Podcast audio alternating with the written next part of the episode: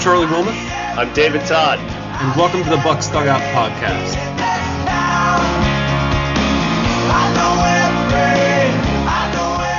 Welcome to the Bucs Dugout Podcast. He's Charlie. I'm David. Charlie, today we got a special guest in the second half, and we're going to preview the St. Louis Cardinal series, which is now looking like a reasonably important series here for the Pirates. That's right, and to preview the series, we're going to have Dan Moore of Viva El Birdos and SB Nation St. Louis. And because we forgot to mention this in the second half, you can follow him on Twitter at Dan Up. And uh, yeah, we're going to be talking about the Cardinals series, which is which is like David says now seeming very important because we've the Pirates have lost two or three so far against the Phillies as they head into a game this afternoon against Kyle Kendrick to finish off the series. Um, before we move on to that, though, David, let's talk a little bit about last night's game. Very bizarre game. Pirates jumped all over the Phillies pitching, uh, which was pretty much expected given that they were starting Raul Valdes, a, a reliever. But then some bad defense starts to be their undoing in the late innings, and they turn to Brad Lincoln to, to shut it down, and he does big time. How big was that for you? Uh, Charlie, it's funny. I mean, I know you and I were conversing on, uh, we were texting each other back and forth, and I think I said to you, uh, the pitch where he got uh, the first out of the inning, it was a 3 2 pitch with guys on first and second. I think it was Hunter Pence, but I, I could be wrong on that. But he, he struck whoever it was, he struck him out well, kind of on a check swing curveball in the dirt. Great pitch, got the strikeout, and I said to you right there, the game's over. Fortunately, uh, you know, we all make silly statements like that, but fortunately, it turned out to be true, and Lincoln did a great job. I mean, I, I think you framed the game the right way. They came into this game uh, having lost three in a row. And all of a sudden, I'm looking at the schedule saying, you know, this is a pretty big game. I mean, I don't like to put just I don't want to put any undue significance on any particular game at this point in the season. But all of a sudden, you say uh, AJ Burnett's going against Kyle Kendrick tomorrow, which is now today on Thursday, and you say, well, you know, if James McDonald loses this game, there's a hell of a lot of pressure on AJ Burnett to win Thursday afternoon because the reality is the Cardinals. Uh, are playing really good baseball, as we're going to hear, and you're going to throw Kevin Correia, Jeff Karstens, and Erik Bedard in St. Louis. And if you're the Cardinals, you look at that and say, look, this is a possible sweep situation, just like when the Royals came into Pittsburgh or some of these other things. I mean, that's how they got to be looking at it. So I'm sitting there watching this game with James McDonald, and it's eight to two, and I signed off Twitter, and I took some uh, load of crap later in the game for saying this one's in the bag. I'm going to prepare for Thursday's day game. And next thing you know, it's 8 7. And you said it just right. J Mac didn't have his best stuff. And Michael McKenry in the post game said, you know, J Mac gutted this out. He said, I'm going to just have to work through this. He said last year he would have struggled a lot more than he did. I think Clint took him out at the right time. I got no problem with how that all went. James McDonald's, uh, you know, deserves as much as anybody on this team a chance to kind of underperform. He's been so good all year. And as soon as they came out with that stat, 14 straight starts with three or less earned runs, of course, you knew that was by the boards. So he gives up four runs, and, and, and you said it. The defense was atrocious. Pedro botches a play. Uh, Jose Tabata botches a play, and McGehee doesn't get off first base like you wrote about in the in the write up, and it's eight seven. And yeah, I think it was really big. I think it was really big uh, for two reasons. One is Brad Lincoln can come in and get a strikeout. He'll be the guy now that you know, rather than Chris Resop, that they go to in those situations. Mm-hmm. Grilli and Hanrahan got it done, and and they scored 11 runs. Let's not overlook that. They they faced some bad pitching. The Phillies bullpen's been pretty bad all year long, and they really put it to them. So uh, yeah, it's too bad it got close, but my God, I think people would be hanging themselves today if they lost. Yeah, I mean, you don't want to head into a series of, with St. Louis after dropping three or four to the Phillies or even getting swept by the Phillies. Uh, it's true that the Pirates' schedule gets a lot easier in July with tons of games against the Astros and Cardinals, which is going to be great. But you don't want them, you know, heading into a, a, the the next month being down five or six games after you know having to play a very good St. Louis team. I think I you know St. Louis you could maybe make the case that they're the best team in the National League right now. I think they are. I think they are. Yeah, so I, you know it, it's this might be a series where the Pirates it, look you know you never know what's going to happen in a short series, but it looks like there's the potential for them to take a, a beating a little bit, and it's important that that they stay on track here against the Phillies and and Brad Lincoln really helped them do that uh, last let night. Me, let me ask you now: Does does uh, what Lincoln did in any way, shape, or form just cement his status in the bullpen for you know for more than the time being? I mean, I, I'm fully of the view that Clint Hurdle and Neal Huntington didn't make this move as a two week type move. This is a move that I kind of expected would be the case for the rest of the year. But does and do you agree with that? And does last night kind of maybe just put that more in stone than it even might have been? Well, it's hard to say. I mean, of course, that's what we. It's. I mean, him being in the bullpen is is something that you and I, I think, both are, are already we're already pretty excited about, given the way he threw out of there earlier in the year. You never really know at this point, though, what they're going to be doing in two weeks. I mean, this is a team that is, you know, in this afternoon's game, Drew Sutton is starting in left field and leading off. You know, I mean, who would have seen that coming? Right. You know, a couple, a couple a week weeks ago, ago. A week, a week ago. I mean, there just seems to be this, and, and I can't I, I can't really disagree with it, but there just seems to be this, you know, relentless, you know, playing the hot hand, um, going on with a lot of aspects of this team, But- which but- which is fine, you know, which is cool. For that, yeah, we're for that or against that. I mean, I think we're for that, right? I mean, I can't really argue with it. I mean, I, I think that that uh, you know Clint Hurdle's gotten a lot of of mileage out of this team, probably in situations where he shouldn't necessarily have been able to do that. When he's when he's you know uh, Josh Harrison's got a hot streak, great, he starts for a week, and that seems to work out fine. Now it looks like they're going to get. You know, hopefully they're getting some some mileage out of, of Michael McKenry right now. My it- God, I mean, you It's know, crazy. I we, mean, la- we laughed on Twitter because some of the beat writers kind of, I think, misinterpreted. Uh, some of the, the columnists and some of the guys on Twitter misinterpreted this move and said, you know, Fryer's on the 40 man, McKenry's getting DFA. That was kind of really relatively funny, and and I, you know, I took some pleasure in straightening straightening some people out. but man, has McKenry taken the bit by the, you know, uh, the bull by the horns or the the bit in the teeth or whatever the expression is, and just killed it. Right. I mean, that's not you know this is not something that that Hurdle's playing the hot hand. I mean, he, this McKenry's in the lineup because he pretty much has to be. But it's it's funny how well it's worked out. You know, it- it's you never want to you know brag about a, a player too much when he's at the sort of peak of a hot streak. McKenry's OPS is actually up to 798 right now. Is he a 798 OPS player? No. My God, though, it's isn't that crazy? 798. Yeah, but that's I mean it's it's really amazing, and he's he's brought his average up. It was 167 five games ago, and he's brought it up to 238 now. So uh, yeah, he just came up huge again last night. Uh, he did. And there's another guy, uh, you know, we've talked about Casey McGehee being hot. Uh, I think, you know, uh, Andrew McCutchen continues to scald the ball and do everything that we hope. And I, I think we, you know, one of the things that we're used to seeing kind of relatively frequently is highlight reel catches from Andrew McCutchen. And for no other reason than I don't think he's had the opportunities this year. I think maybe we saw the first highlight reel catch, and I, I've missed a couple games, so I won't say that uh, that that's definitely true. But it's the first one that I've seen really a, a really good catch in uh, in left center in right center field uh, last night.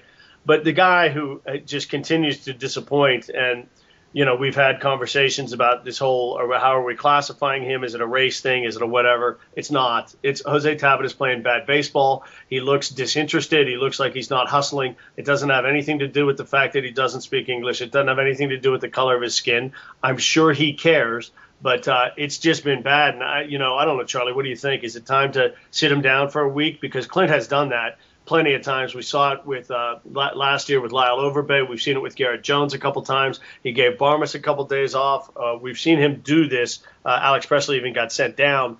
Do you sit Jose for a week? I don't know. I mean, they're playing pretty competitive baseball right now. I, I'm not. I'm honestly, without having thought about it too much, I'm honestly not positive that Tabata isn't giving them the best chance to win out there right now. That's interesting. And why do you think? Uh, because I mean, they're starting Drew Sutton in left field right now. Well, you know, I'm. I I guess I'm. A, I guess I'm a little higher on Drew Sutton than you are because I think Drew Sutton's better than uh, any of the middle infielders that we've employed this year. So I, I think his approach is better. He's a switch hitter. Uh, so uh, you know, I think Drew Sutton is a huge upgrade on the bench from what the Pirates have had. Now, should he play every day over Jose Tabata? Mm, Probably not. But I, I mean, really, the numbers for Tabata now. Uh, I mean, it's not a small sample size anymore. He's, and and Clint has said this to his credit. He has said, look, he is having a really tough season.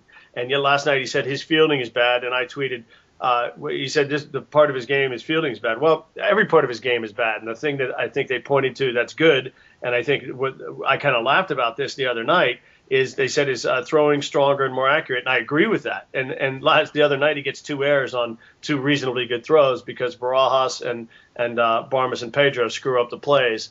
Uh, which was kind of ironic. So he gets two errors on the, the plays he didn't deserve, and he's been playing as poorly as he has. But is there a time frame, or are you just are you willing to you know to take another two weeks and, and wait and see, or how would you approach it? Well, I think the thing is that you know the the the real problem here is that there just isn't a lot of talent at this position really Correct. anywhere. Correct. And, and, and I'll throw it at you because we're starting to see the clamoring for Starling Marte. Yeah, well, I think that uh, you know Tim Williams said the other day on on Twitter, I believe that you know Marte needs to come up on his own timetable. It, it needs to not be dictated by the team. Um, well said, right? Yeah, and I and I agree with that. But I do think that the Pirates should consider if they stay in contention these next couple weeks. I think they, they need to consider looking looking to the outside for, for help at corner outfield. I mean, they have to pretty much. Yeah, or, or first I th- base. I think so. Uh, let me ask you this: again, this is a hypothetical. Now we're a month away, so it's a real hypothetical. But if the you know what level would it be if the Cardinals and the Reds, you know, the second wild card here is obviously something to consider. But if the Cardinals and the Reds uh, are seven or eight games ahead of the Pirates, and the wild card's five games, uh, we're out of touch five games for the second wild card. Uh, is that enough to, to trade to upgrade, or is that a point where you trade to you know build for you know 13 and 14? I think you probably got to say you're done if that happens. I know, and, and we've heard these guys say that you know even in September with St. Louis and Tampa coming from ten games back, that teams maybe aren't going to approach it that way. But that's probably the wrong idea. Uh, obviously, yeah, obviously you agree. Well, I think you have to make an honest assessment of where your team's at if that happens. You know, if you know, if the Cardinals were to drop seven or eight games back, that would mean something different to me. Yeah, I think that's um, a very good point. Because I mean, that, I think that you look at that lineup, you look at that starting rotation, and you think that's uh, that is a, a, very good baseball team. I think if if the Pirates drop that far back, I think you have to take an honest look at the roster and say, you know, the, we're probably lucky to have lasted as long as we did, and you know, we have you know a broader long-term context to think about in terms of, of adding talent to the organization. Fortunately, we don't have to worry worry about that quite yet. Yeah. Uh, one of the things we do have to worry about is some of these roster moves that have been taking place, and the one because Chris uh, Leroux, you know, I know some of the fans are very interested in this stuff, and obviously I am, and some are less interested. And I think it, you know, we try to preface some of this roster conversation with back end of the team doesn't make a particularly huge amount of significance. And then when you're talking about the back end of the 40 man, I like the analogy of this isn't shuffling deck chairs on the Titanic. This is shuffling the ash- ashtrays next to the deck, deck Titanic. So we had some of that go on this week, and maybe the reason it was a little more high profile is the Pirates cut ties with Danny Moskos. And I guess what was surprising about that is the next day they made a move, which was yesterday on Wednesday, and they uh, Oscar Tejada. Uh, Tejeda. Tejeda. Tejeda. Okay, I'm going to get it wrong every time. Oscar Tejeda uh, gets claimed from the Red Sox, a guy who, uh, if you're a sabermetrician and looking at his numbers, you'd be pretty disappointed. But as Vlad and some others have pointed out, he's always been considered a prospect uh, with the Red Sox by Baseball America and some other organizations. And he's a scouty type of guy. You can see he has the tools um, you know, this is obviously what we suspected when you looked at the numbers. And he's only 22. He's been old for his league. But the surprising thing is then they let Doug Slaten go, and I guess that tells you really what they thought of Danny Moskos. Right, because there's really not much depth left of, of left-handed pitching at this point, and we've we've we've gone from it being really important to Clint Hurdle that the Pirates have two lefties right. to in their bullpen to creating a situation where it's it's going to be difficult for him to have two lefties at all right. uh, unless he starts drawing from the, the pool of starting left-handed starting pitch. I mean, basically, you know, you're going to have guys making major league debuts. I mean, because Locke's probably the least likely to come, or you know, maybe, to come up out of the pen. I guess Justin Wilson might be first, but you know we're talking about guys making major league debuts, and we're talking about starters coming out to Pittsburgh and and uh, being lefties. So. Right, yeah. and I, I'll say I, I endorse this. I'm I'm totally fine with this. Yep. You know the, the you know amount of certainty you get from a a, a veteran who is bad, um, a Doug Slaten, a Kevin Correia. We've kind of talked about this issue with regard to Correia, is small you know, the the kind of certainty you get from a Kevin Correia or a, a, Doug Slaten is is really not worth valuing very highly. And I'd rather have the the Pirates take a shot, uh, if we're talking about the bullpen again, on someone like Justin Wilson who has the chance to be, you know, a shutdown reliever someday and you know, even if he's not, is really not that likely to be much worse than Doug Slaten in the long term. Well, the good thing is, I think they can bring these guys up as loogies, or they can have them pitch an inning here and an inning there in low leverage situations. Because right now we've seen, I mean, I don't know, I don't know that I've ever felt more confident, and I felt awfully good about Juan Cruz coming into the season. But I don't know if any Pirate fan could feel more confident about what they have going in the late innings than Lincoln, Grilli, and, and Hanrahan right now. I mean, it's just, uh, you know, Lincoln's pitched over 20, I think 21, 20, 21 innings. He's given up one run. Grilli's been fantastic. Hanrahan looked very good last night, and he's generally been very good. Maybe not as lights out as last year, but that's really, really good stuff at the end. And and uh, you know, I, I, you laughed at me a little bit when I said Juan Cruz could be designated, but we're going to have another situation here, uh, which I'll just go through the machinations really quickly. Is Leroux's going to come off, and there's obviously a chance where the Pirates just designate Chris Leroux. I'm betting against that, and then that means to me that you got to make a choice between Resop and uh, Cruz. And I, I guess Resop probably goes first, or you could send Jared Hughes down, but uh, I don't know that I see that. But if you wanted to say, as we've talked about, keeping guys in the organization, you could send Hughes down for 10 days and see what happens. The other thing that you and I have talked about and we wrote about is Fryer's going to get DFA'd, and there's going to be a spot uh, on the 40 man. And does that mean Jeff Clement comes up and takes that Matt Hague spot? Or do they bring Matt Hague back when his 10 days clears and you know maybe Navarro comes up for a couple days and then it's Hague? How would you play that? And do you think there's a chance that free Jeff Clement, which now has gone off the radar, actually happens here in the next couple days? Well, uh, first of all, I believe it's actually pronounced Clement, and I remember when he was when he was you know the Pirates first baseman for like three blinks of an eye. Yeah, there think, there was a big thing about right, even though I you know broadcast the team for a year. Yeah, you're Clement. Thinking, That's how long he's been in the minor leagues. We don't even remember. You know, right? I can't. You know, between Tabata and, and uh, McGehee and Clement, Clement. Uh, okay, so anyway, yeah, I think tough. Jeff's going to come. You know, we had to talk about Tabata at the beginning of the season. You think there's a chance Jeff's on the roster here in three or four days? Well, they didn't bring him up for the for the uh, DH series in, in interleague parks. But then again, you flip it around and you say, is there is there really any point to bringing Matt Hague back at this none. point? None. absolutely none. So, I mean, I, I think we probably agree that that's what we'd like to see. But, you know, who knows? I mean, you know, the thing is, with with these. Um, we could have my dream roster here. We could have my dream roster that I basically uh, have been looking for out of camp, and it would have been Jake Fox at the time. But we could have kind of the utility infielder that we like in, in Sutton. Okay, I'm fine with Harrison being on the roster, and then we could have uh, Clement, and and so you've got some power on the bench. I've got Leroux as my long man in the bullpen. He's, he's your boy, yeah. Yeah, I mean, you know, he's my boy. He Grilli was my first boy. Leroux's my second boy. Let's be clear. And and uh, and so we got, I got Leroux is that guy. You know, we've got Correia in there, and, and we've still got to get that sorted out. But really, the roster kind of taken the shape that I've really hoped for for a long time. I'd be thrilled if this happens. How big would it be if? Because uh, it's easy to forget that Leroux was actually very good last year. How big would it be if he came if if, if he came back to the team? here in a couple weeks, and he was really good again. Uh, it'd be so big, but remember now, he's got only a 30 day rehab thing, and that's over in a couple days. So it's not. They're going to have to make. It's not a couple decision. weeks. It's soon. Uh, yeah, a couple days. Okay. So yeah. So it, I think it'd be huge because then you got that guy. Now look, so Resop hasn't been. He's had a decent June. He had a terrible May, but he's had a decent June. But you know somebody's going to go and whoever it is. But he is a legitimate kind of three inning, two inning, three inning guy all the time. And you know, if you if you get in a situation like the Phillies got in last night, he's a guy who you would start for that game, and he could give you maybe four or five innings. So all of that stuff, he fits into the roster really well. And then I, I think it actually gives you a, a, chance here. And you know, I, I I have been against this as much as anybody, but when we get on the other side of the All Star break, if Leroux's throwing well and stuff like that, I really think about DFAing uh, uh, Kevin Correia, depending on maybe how the next couple starts go, because obviously if he pitches as well as he did uh, Sunday, then you know you're just going to keep throwing him out there. But if he get runs into a rough patch, then you decide which of the three guys from Indianapolis you want to bring up, and you put him in the rotation as the fifth guy.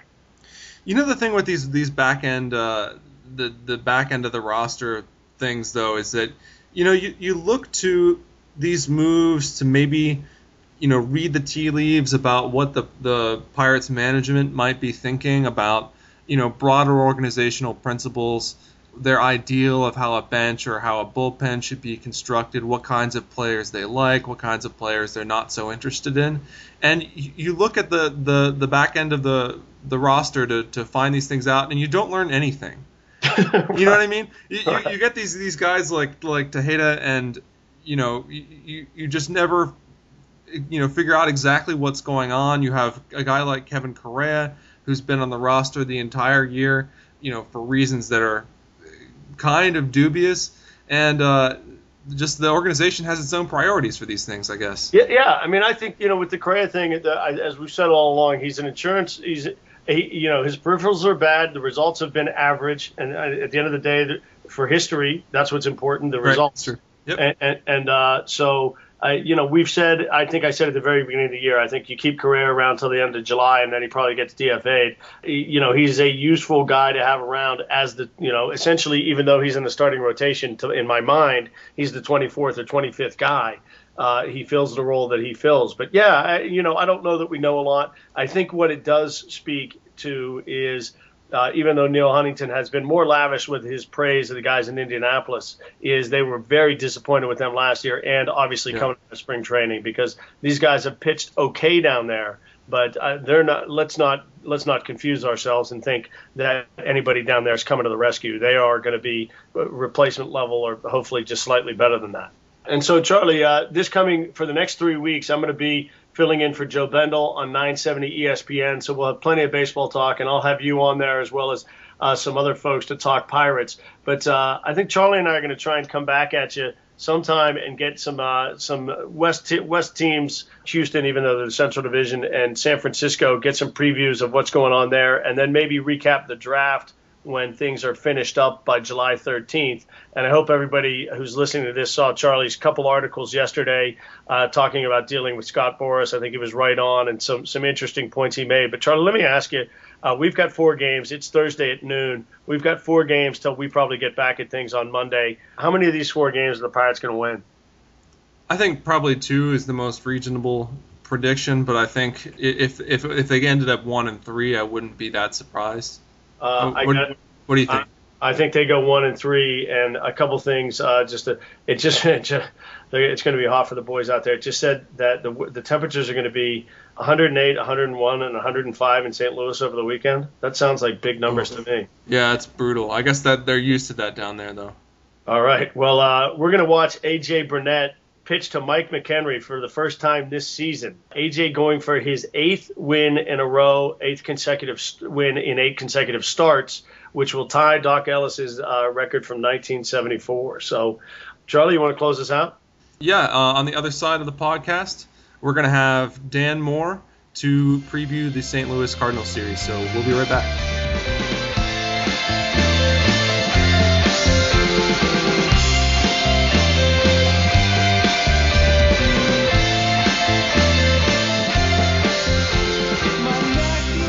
Welcome back to the Bucs Dugout podcast. I'm here with Dan Moore, who is the editor of VivaElBirdos.com, which is SB Nation's St. Louis Cardinals blog, as well as uh, SB Nation St. Louis. Dan, how are you doing? I'm doing great. How are you? Good. So your your Cardinals team has had a, a very productive offense so far this year is very much in contention so far in the NL Central, and I I think I wish this weren't true, but I, I think that you probably have every reason to be optimistic about your team's chances going forward. What do you think? Uh, yeah, I feel the same way. There have been a lot of uh, really frustrating injuries and frustrating stretches where it seemed like no matter how many uh, how many runs the Cardinals had scored over the course of the season, they would never score another one again but over the last few weeks they seem to have gotten it back together. And um, you know when you have a run differential like they have right now it's hard not to feel uh, a little optimistic. What's your evaluation? I know you've written creatively about this on Viva El Birdos, but for, for those who aren't avid readers what's what's your evaluation of, of mike matheny so far? I like everything he does before and after the game starts. Um, he seems to keep a good uh, you know a nice moderate tone in the clubhouse. He uh, puts players in positions to succeed when he sets the lineup card, and he says all the right things about um, you know at least paying attention to sabermetrics in during post game interviews. Uh, but once the game starts, he seems really beholden to bunting and intentional walking and just finding any possible way to uh, get his imprint on the game, even if it's counterproductive. Uh, I'm sorry, is, he was asking you about Mike Matheny, not Clint Hurdle, because that's exactly the uh, the take in Pittsburgh. I mean, Clint has been a he's been a great leader. He has been a force in the clubhouse for for you know unifying these guys, changing the culture, changing the atmosphere. And as a guy, he's a wonderful guy. And I think uh, you know anybody who's met him or spent time with the team will tell you those things. Yet you know those of us who follow the team closely kind of pull our hair out uh, watching this team play every day, which was kind of personified again last night with Andrew McCutchen leading off with a double in the eighth inning and sending up Josh Harrison, who had failed in his last two sacrifice bunt attempts to pinch hit and to bunt. And he found the Pirates didn't score a run, ended up losing by a run. And, uh, it, you know, it's just interesting to hear uh, a guy like Matheny, who, you know, also obviously in the game like Hurdle, uh, a catcher. Hurdle spent some time at catcher, you know, and particularly with the offensive power that the Cardinals have, would tend to even occasionally play small ball. Yeah, it's it's really strange how that happens, but it seems like uh, managers just can't give up that illusion of control that they have. You know, they they want to be control uh, in control over every inning, and that's just not possible. Yeah, I'll just follow up here. Just the, the couple guys that uh, the Pujols thing is obviously a has been the was the big offseason move. Beltran has been fantastic. Uh, are people in St. Louis kind of uh, past this, or they obviously they've embraced Beltran just like uh, I'm sure they embraced Berkman and Holliday. When you produce like that, the fan base is going to love you. What's the kind of atmosphere in St. Louis around the club in terms of uh, having moved on? Um, I think people have completely moved on. I haven't really heard much about Pujols since he, um, you know, since the slump ended. Uh, people kind of just said, "Well, okay, he's going to continue to do his thing," and then kind of forgot about it, which certainly surprised me. Uh, not that I'm complaining. It's, the fan reaction to this team has been kind of strange, uh, which is fitting given how strange the team has been. We know they're good and we know they have these stretches like they just uh, ran off where they seem invincible. But they've had such weird uh, run distribution and so many st- weird injuries that it's hard to imagine them as the juggernauts that they could be. There's the sense that they uh, that they're underachieving and that they're lucky to even be where they are sometimes, which is couldn't be further from the truth. Beltran is signed for two years and $26 million, if I remember correctly. If he continues to produce this way, where will that contract rank among like the best contracts that this front office has ever signed a player to? Uh, I think it would be their their best work yet. This front office's weakness, at least so far as I can tell, has been um, the occasional urge to extend a player a little too early. They they uh, extended Chris Carpenter with a year left on his last contract right mm-hmm. before he missed the next two seasons uh, with shoulder and elbow problems. And that kind of personified the Cardinals front office's main weakness for me, at least. Um, this Beltran deal, uh, the way they managed to manipulate the payroll leverage they had with Pujols gone was just masterful for me. You know, they knew they had a big short term surplus and they spent it in exactly the right place. Tell me a little bit about the bullpen. Everybody knows the situation with the starters. I guess you know Lynn has been the surprise guy, but I think people look at the starting staff as being relatively solid. Uh, what's going on in the pen? Jason Motte has solidified himself as the closer, and uh, are you guys comfortable with where where things stand out there? Uh, I think the backlash has kind of begun. He's given up a few home runs recently, and you know that's all it takes for a closer to become an anathema on talk radio. Uh, but he's not been the problem just because there have been so many other problems in the bullpen. Fernando Salas, who was the closer for most of last year, has um, given up a bunch of hits and uh, lost a little of the control that made him so sharp last season. Um, Eduardo Sanchez has been a disaster. Uh, he appears to have no control at all, and Mike Matheny has exacerbated that by uh, having him throw four intentional walks in 14 innings, which maybe not the best idea. We're seeing all of the depth, both in the rotation and in the bullpen, that we weren't expecting to see until 2013, and it's clear that there isn't a whole lot, there isn't more slack to give so if the Cardinals make a move in uh, June or July, I think it's going to be on the pitching staff and probably in the rotation to try to stabilize the bullpen. And can you just update us on Carpenter's status at the moment? Uh, he had a setback last week, and right now they seem they haven't even given any uh, updates on his status. So I'm not very optimistic right now. I'm sure every franchise deals with this, but it seems like every season or two, the Cardinals have a guy who starts out in March looking to miss two or three weeks and then just has periodic updates to push him back another month or so until he never plays.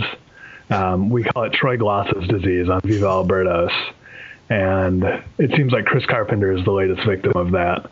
Dan, this this series will be Pirates will be facing Adam Wainwright, Lance Lynn, and Jake Westbrook. We've seen some of these guys before, but uh, maybe a, a, little progress report on Lance Lynn would be would be nice to hear. This is someone who the Pirates have played twice this year. He's pitched very well against them, but last two starts he's he's kind of come apart a little bit. Is that a source of concern for for Cardinals fans that he might be wearing down a bit? Um, I'm not concerned that he's as bad as he's looked over the last two starts, but um, you know, I, I, don't think he was ever a true Cy Young candidate this season, and I think we're going to see uh, maybe the Lance Lynn we expected going into this season for the rest of the year. I mean, he's a big guy. He'll throw a lot of innings. Um, I'm not worried about that, but I don't expect him to have many more 12 strikeout games in him when, when you guys look here, we're basically at the halfway point. Uh, if you were going to pick, I, I, assume you would pick Lance Lynn and maybe Carlos Beltran as the surprises. What have been the disappointments for the team so far this year? And if there's uh, a surprise been, that, that I'm off the mark on, uh, help me out with that as well. It's been tough to uh, to miss Chris Carpenter this entire season. Um, you know, he threw 270 innings last year, so I don't know how surprising it was, uh, but it's been difficult. I think the you know honestly this just hasn't been a, a team that's disappointed in any way except its overall record. Every individual you look at them and they appear to be having a career year. I mean yadier molina is hitting like johnny bench and uh, you know david freese is hitting um, like we expected him to after that postseason, and everyone else is having at least the year we expected, and often much better. But overall, the team is underperforming. So I think it's uh, it's just a record issue right now. Pythagoras has been the biggest disappointment. um, and you know the I think the back of the bullpen has a lot to do with that. You don't really look at the bullpen's numbers on an individual basis so much. So if a team underperforms there by a lot, uh, it seems like everybody's having a career year and nobody's taking advantage of it. Let, let me ask you about the Pythag- Pythagorean thing because it, we talk about it a lot, and Charlie and I have been banged around a little bit for being pessimistic by pointing at statistics uh, that suggest maybe uh, the team's due for a regression because the Pirates are three or four games under their Pythag- ahead of their Pythagorean record, and the Cards are five games under their Pythagorean record. Uh, is that something that anybody in St. Louis focuses on, or you focus on when you're writing or talking about? Or is it uh, because you guys are underperforming and you're still doing well? That's something that's kind of uh, left to the side a little bit. Uh, I think certainly the uh, the writers and the readers on Viva El Birdos think about it. Um, I think that's kept a lot of the pessimism maybe out of the site that would have been there if this team were 40 and 35 and deserved to be 40 and 35. Right. Um, but uh, certainly not in the in the broader sense. Um, a lot of people are worried about this team in spite of the great offense and the great pitching staff. And it's just kind of a general malaise because they don't know what to identify that as. Dan, one player who, you know, maybe if I could help you out with one of the previous questions, might be a bit of a disappointment is Matt Adams, who's a player who has Western Pennsylvania roots. What is your take on him so far? Um, I'm not too worried about his uh, his major league debut just because I wasn't expecting it to happen this early. Um, you know, it seemed like he was going to be a guy who'd play all year in AAA and then uh, maybe take Berkman's spot in 2013. Um, obviously, that didn't happen, and his strikeout rate was um, a little disconcerting in his short major league stint. Um, long term, I'm worried about his ability to be anything more than an average first baseman, just because his plate discipline is so um, so unusual for a guy of his size and strength. Um, he's a little too much of a free swinger, uh, given how little positional flexibility he has. And I think that's going to keep him from being, you know, an all-star or anything like that. But I don't think in the long term it'll keep him from being um, an average major leaguer as he adjusts and gets his strikeout rate back down. And Allen Craig back in the lineup. Where would we expect to see him every day going forward? Yeah, I, I, I think the Cardinals are still a little worried about his legs. Um, he's kind of he's clearly been he's lost a step this year uh, because of various hamstring and knee injuries, and I think they're going to be nervous about that for the rest of the season. But right now, this team can't afford to leave him out of the lineup. He's just hit too well, um, and he's been too crucial a part of the offense. Uh, and and so will we see him? Will, where will we see him this week? You know, this weekend. Oh, uh, primarily first base. Uh, they seem reluctant to put him in the outfield uh, for good reasons. Once you see him run, you'll it'll be obvious to you that he's 80% at best. Um, he's not a great first baseman, but you know it's better that you stand there and hit than attempt to run. Uh, Dan, thanks for joining us. Um, you can read Dan's work on vivaelbirdos.com and also on stlouis.sbnation.com. You can read our work on Twitter at Bucs Dugout and for David at DT on Pirates. Thanks for listening to the Bucs Dugout podcast.